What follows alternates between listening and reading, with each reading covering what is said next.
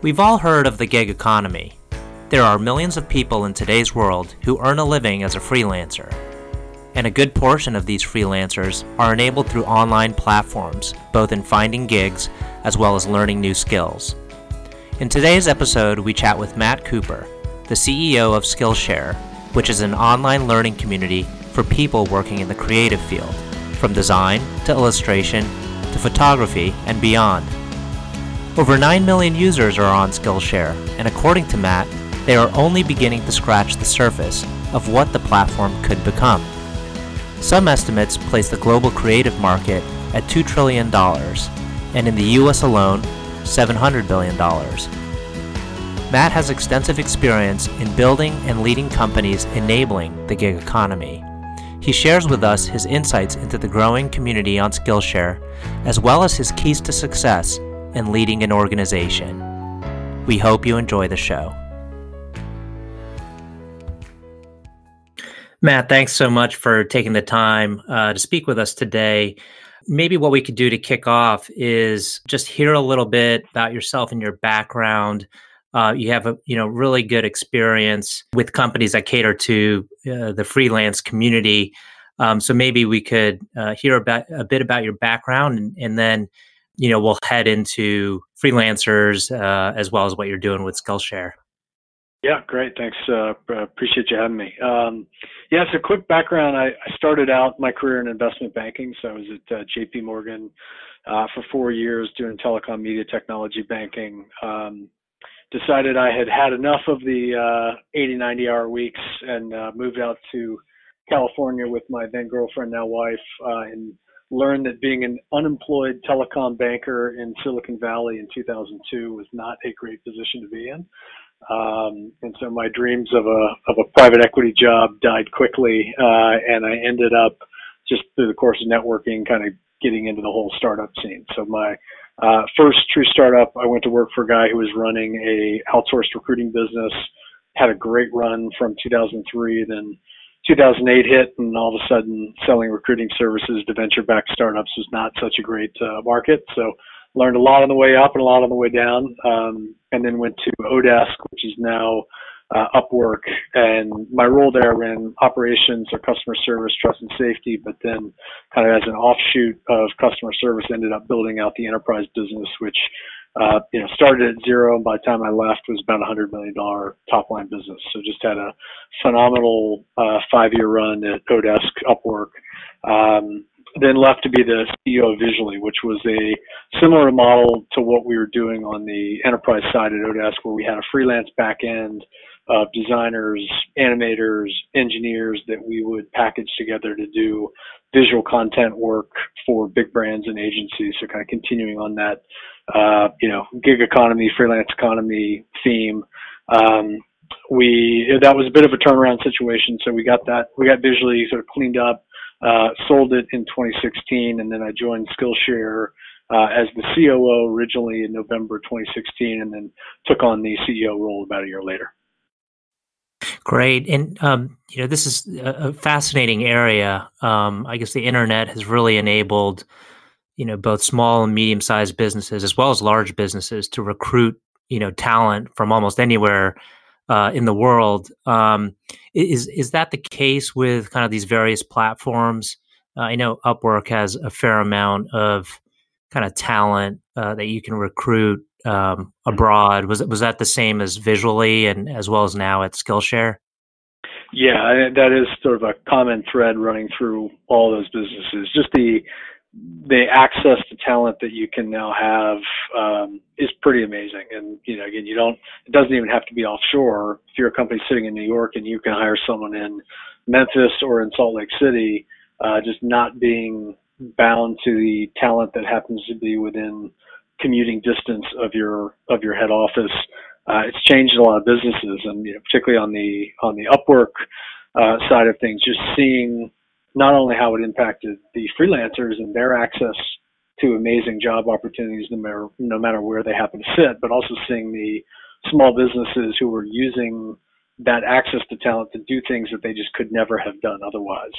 Um, and you know, sort of carrying through today at Skillshare, seeing the the teachers and the experts from all over the world. So we've got about 8,000 teachers.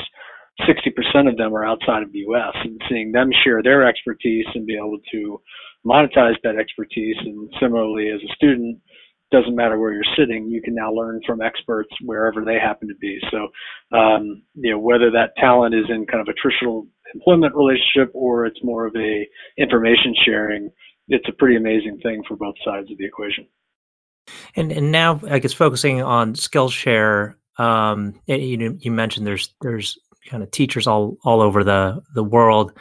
Um, who is the um, I guess the primary uh, consumer or, or student or, or, learner. I'm not sure what the, the, term you use, but who who's the kind of target customer here?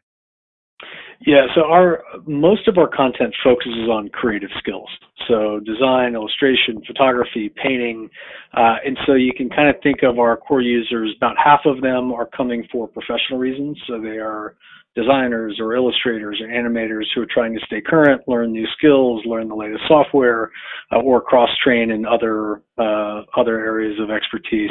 Uh, or it's a personal, it's more of a passion project. So they like to do watercolor, they like to do digital photography, uh, they like to sketch for fun. Um, so it's roughly split between professional and passion. Um, so the the it is a global community. So again, we've got the 8,000 teachers. We've got over 9 million registered users on the platform. Um, 62% of all new users coming onto the platform are outside the U.S. Um, so you can kind of think of the you know the the professional side, the stereotypical 28 year old freelance designer. About 80% of our teachers are freelancers. 50% of our students are freelancers. Um, and then on the personal side, doesn't really matter what your day job is. You just happen to love to do watercolor or, or digital photography. And and so I guess is is the idea that um, you know these these freelancers maybe they're you know they've always been a freelancer or maybe they left uh, their day job or maybe they're they're doing this as a side hustle but they they learn a new skill that that they're passionate about and then they you know perhaps go on a platform and then sell their skills to you know to another business. That's right. Yeah and and you know what we hear when we talk to kind of on the professional side of the equation when you're a freelancer particularly if you're you know working remotely or working from home um, you don't have the same cross pollination that you would have in a traditional office. So if you're working at a big company and there are 30 other designers that are working and eating and hanging out around you you pick things up through osmosis that you you don't have when you're working in your basement. Uh, so for us being able to provide a community of experts around those skills, it just gives them a, a way to pick up what's hot, what's new, what's cutting edge. Uh, again, that normally they wouldn't have access to in their particular geography. you know, nine million is, is, nine million users is, is, is a big number. How, how, much room is there, do you think, to run? Mm-hmm. I mean, uh, we think it's huge. I mean, we think we're just scratching the surface. The the, the demand for creative skills, both again personally and professionally, is massive and growing. Um, some of the market research uh, statistics that we have say the creative industry globally is a two trillion dollar market. Uh, just in the U.S. alone, the creative economy is more than 700 billion, and something like 75% of all Americans have a creative hobby. So I think the there's just an overall shift in focus again, both professionally and just from a mental wellness and personal health on creative skills. You know, when you think about all of the trends towards automation and, uh, you know, ultimately creativity is going to be the hardest thing to automate. Um, so that those skills and that expertise is going to carry a premium in the years to come. And is there, you know, maybe one or two classes that that uh, you know it has gone you know viral so to speak is is there does there tend to be like a, a popular a very popular segment or or even one teacher in particular yeah so uh, overall the highest um, sort of or uh, highest number of minutes watched typically in design, illustration, and then fine arts, particularly watercolor. Uh, so one of our more popular teachers is Aaron Draplin. He's a graphic designer that does a lot of great work around logos. So he's done logos for uh, Obama and Nike, and he's just done some amazing things. And he's just a very funny, entertaining personality. I mean, I say if we we put up a class of Aaron Draplin brushing his teeth, people would watch it. Um, but then also uh, we launched a class, our second class with Thomas Frank, who's a productivity guru, has a big YouTube following. His class on Skillshare has been our single highest performing class of all time. Uh, so he's done some amazing things. And then uh, there's a, a, woman named Jessica Hische who specializes in illustration and particularly hand lettering. Uh, and she's extremely popular, does some amazing work. So we definitely, you know, we have some teachers who kind of had following, had a following outside of Skillshare and have brought that community onto Skillshare. And then we have other teachers who have developed that that following and, and that brand recognition because of their Skillshare work. So it's a it's really interesting to see kind of people rise up through the ranks and and build a, a following of 50, 60,000 people on Skillshare.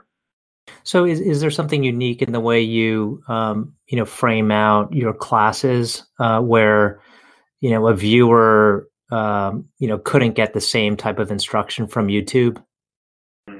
Uh, you know, I think the what we hear about YouTube, I mean, YouTube is interesting because in theory it's our biggest competition, but it's also our number one source of new users. So we do a lot of influencer marketing on YouTube, and that is literally the number one source for us. Uh, and I think what we hear, you know, YouTube has some great content, but the signal to noise ratio is off.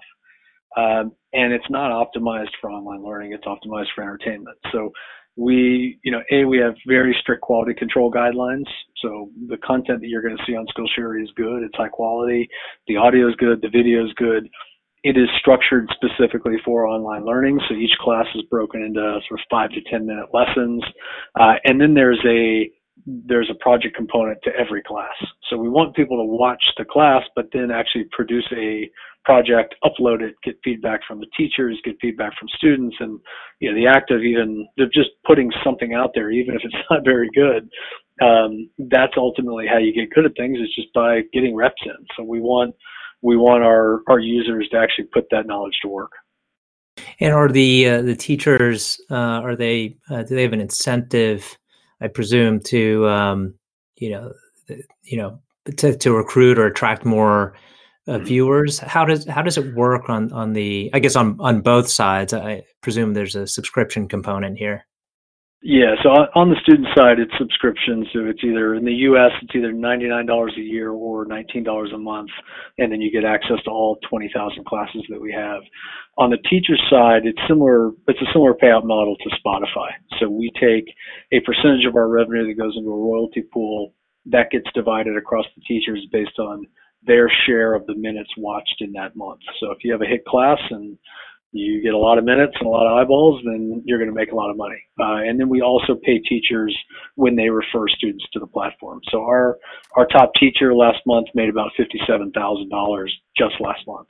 So um, there are some teachers doing quite well on Skillshare.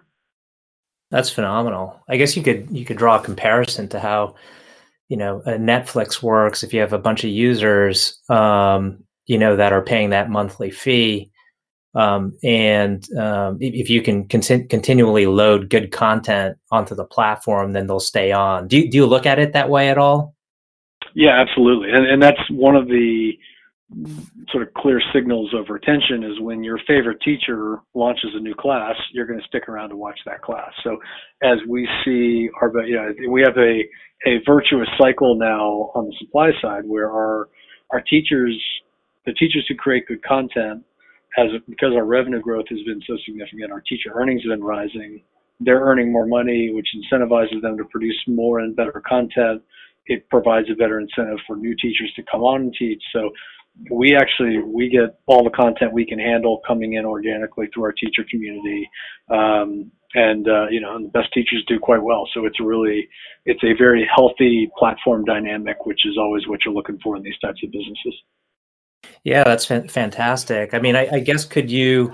I know this is this is geared more, you know, all towards the creative side. But say there's an art teacher out there working at a, um, you know, elementary school. Could they, mm-hmm. you know, uh, try to supplement their their income uh, by, you know, learning how to, you know, be a, um, you know, productive teacher on your platform? Absolutely, and and we see a lot of that. A lot of our a lot of our teachers are again either consultants or they're professors or you know they're local teachers, you know, for many of them, we sort of are taking the place of that, you know, teaching job at the local community college. We're just now giving them a global global audience to to pursue. And and do you think they're going to be expanding beyond um, kind of the types of classes you have currently, or do you do you go um, kind of deeper into subsegments? It's a little bit of both. I, I mean, the beauty of the open platform and having 8,000 teachers out there is they are constantly looking at what's hot, what's new, the new software that's coming up, the new technologies, the new techniques, um, and you also get some interesting geographic cross pollination. You know, the style that's hot in Japan may be very different than what's going on in Croatia.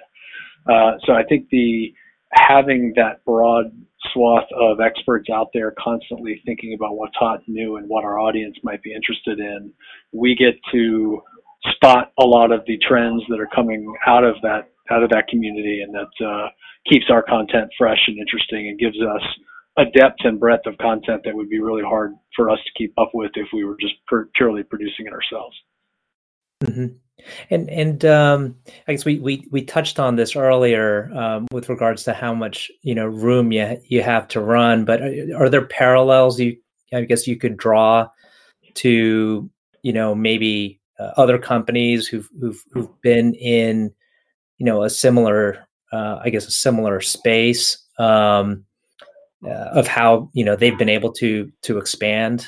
Um, you know, like how you know i know we, we say it's enormous but like you know how, how, how would you quantify like where you think you could be you know call it five ten years out?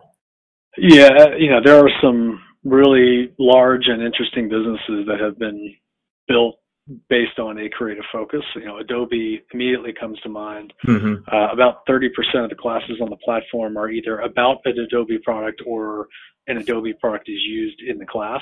So a lot of overlap with their audience. Uh, you know, Etsy's done very well. Canva uh, is another. Uh, they're still private, but uh, they've done quite well. Uh, just raised money at a massive valuation. Shutterstock.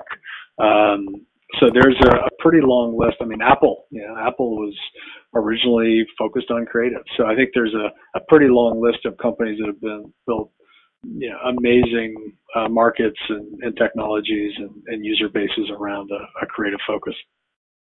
Got it. And then switching gears a little bit here um, to the kind of leadership side, um, you know, notice that uh, you know the company is is growing nicely. Uh, you know, you have a tremendous you know number of of users uh, and um, you know on both sides.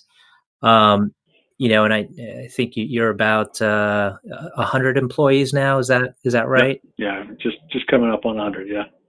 And so you know you're you're able to um, kind of produce quite a bit from you know this you know kind of core uh, team of about a hundred.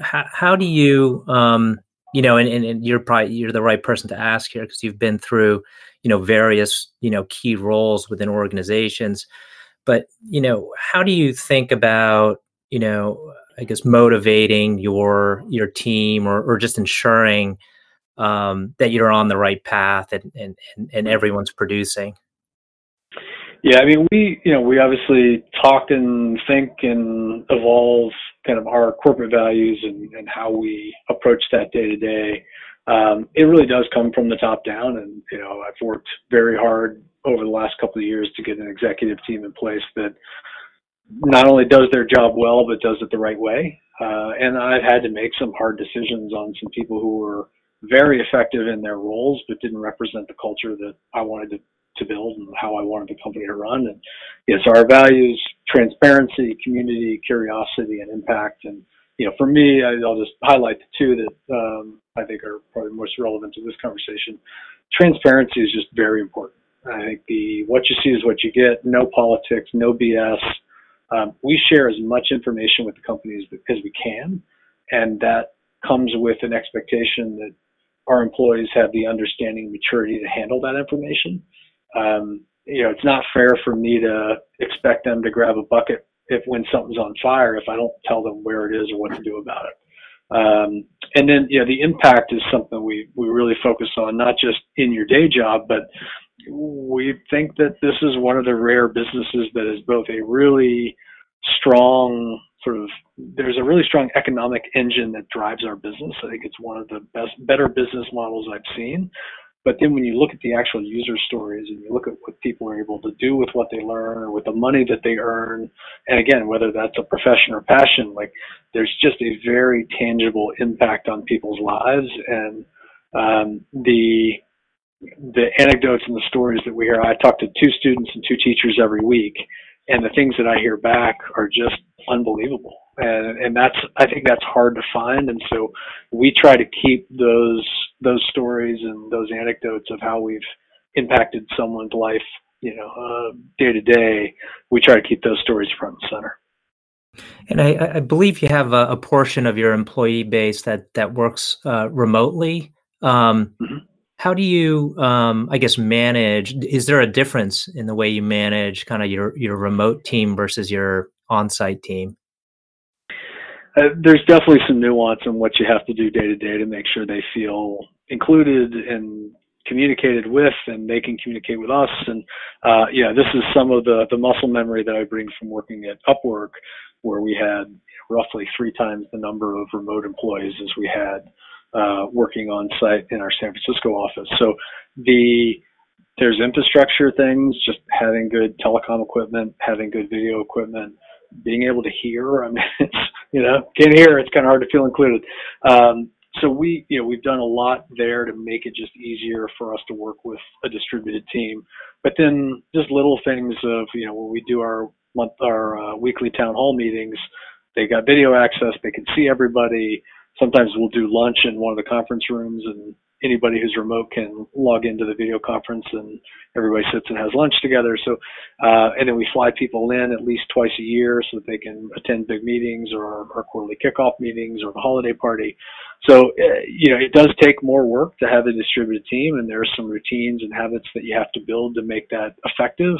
Um, but it's definitely worth it because you end up with a just a much more diverse team, a lot of different viewpoints different ways of looking at the world. If we're trying to build a global business for global users, we can't have everybody living in a one mile radius of of, uh, Williamsburg and Brooklyn. And and do you have some uh, uh, idea of what the right proportion um, is? Do, do, you do you generally like to keep it, um, you know, keep the on-site segment uh, at a certain, you know, percentage range? No, I mean we have we've shifted over time, and when I started, we had zero distributed team, uh, or maybe one or two, and now we're up to 25% of the team is distributed. Um, and then you know there are companies that have done very very well that are 100% distributed. So mm-hmm. I think you just have to adapt your style depending on what your mix is. In some ways, I think it's harder to have a mix. If everybody's distributed, it kind of levels the playing field. If everybody's local, then you don't have to worry about discrepancies. So when you're somewhere in between, I think you just have to be hyper vigilant that, that that those remote team members feel like they're they're just as part of just as much a part of the team as everyone else. Got it. Uh, super uh, super helpful. Um, and then um, I guess what are uh, a couple you know key tenets that you uh, you know like to keep in mind as as you um, you know lead an organization? I mean, you you had mentioned some of these uh, things you pay cl- close attention to with with, with transparency? Are there kind of uh, some overriding uh, things that that help you know guide you on a day to day basis? Yeah, I mean we've really tried to align all of those things around the values, uh, and you know getting values right is hard, and it's not an exact science, and there's always a combination of you know these values we absolutely deliver on every day and then sometimes it's a little more aspirational and there are things you need to work on and you don't always get it right but i think the um, just keeping those front and center you know again like trend for us it's the transparency community curiosity impact you know the community that's our our version of team teamwork having a one team mindset the company's goals come before the departmental goals which come before the individual goals and if we're all aligned that every now and then one team is going to have to scrap the plans that they had laid out because we need to shift resources to something that's more important for the company's success. We're going to do that without hesitation, and it's great. It's it's a good thing. Um, the curiosity, you, know, you look at our business, we need lifelong learners. We need people who are open minded, who are not just open to feedback, but actively seeking it and sort of proactively walking in other people's and other teams' shoes. Um, and then really honing in on on that impact of what we're doing every day and and particularly in startup land you know we are uh, you you never have enough time money or people uh, you're always strapped for resources. There's always more that you want to do than you can get to. So we have to think really hard about where we're putting our time, where we're putting our resources. And, you know, we just, as a company, we try to run very lean and run very efficient. And we don't want to be cheap. Nobody wants to work for a cheap company, but we just want to be very deliberate about where we put our time and money and um, you know, there are times when we're going to be scrappy. You know, the the running joke is that I'm the AV guy because I know how to fix all the audio visual equipment. Mm-hmm. Um, but uh, you know, obviously that's not always the best and highest use of my time. But you know, sometimes things just got to get done. So I think we try to find the right balance between being scrappy and lean, but then being willing being willing to make investments in the right areas take bets when we feel like it's the right thing for the business. And, you know, you win some, you lose some, you learn from it, and you move on. Well, Matt, uh, I really appreciate you taking the time here. You've, you've been uh, generous uh, with your time spending it with us. So appreciate it and, and congrats on all the success to date. Thank you. I really appreciate you having me.